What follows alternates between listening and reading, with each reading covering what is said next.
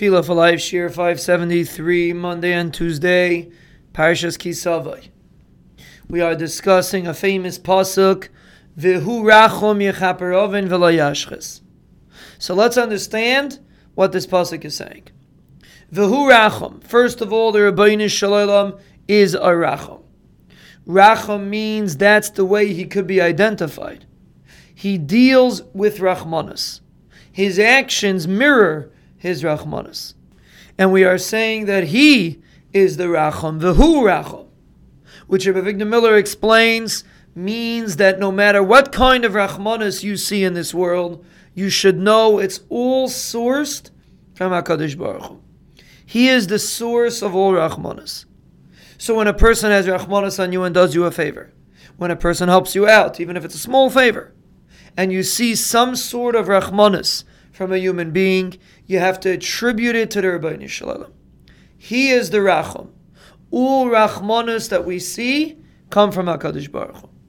So that's the introduction to what we're saying in this pasuk. V'hu rachum, the Rabbi Nishalalam is a rachum. And as we said many times, the more we internalize the concept, the more we'll experience it. So when a person says these words, envision in your mind the rachmanus of the Rabbi Nishalalam. Think how you were Zeicha to see HaKadosh Baruch Hu's rachmanus. Think about your health. Think about your children. Think about a bracha that a person, Baruch Hashem, has, even though he doesn't deserve it. And the Rabbi Nishalalam gives it anyway because HaKadosh Baruch Hu's a rachum. And then say these words with feeling. V'hu rachum, the Rabbi Nishalalam is a rachum. He personifies rachmanus. That's the first step of this pasuk. Yechaper avin, the Rabbi Nishalalam will erase avinus, will erase averus. Kapara is a very high form of cleansing. The Rabbi Nishalalam will wipe it away, a complete cleaning. And Rabbi Avigdor Miller explains that's the first level that this pasuk is describing. A kapara. The highest form of rachmanus of the Rabbi Nishalalam is that he gets rid of our averus. Of course, there's certain criteria to be Zeichet Hakapara. A person doesn't just get a kapara for free.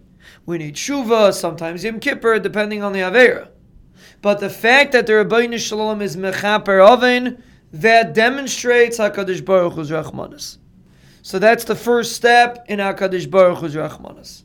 That he's Mechapar Oven, he cleans away an Avera. And as we said from the Zayar, Oven represents a powerful Kayach in the world. Every Avera that Rahman al-Islan a person does represents a negative force. But the Rabbi Nishlam with his Rachmanus is Mechaper the Oven.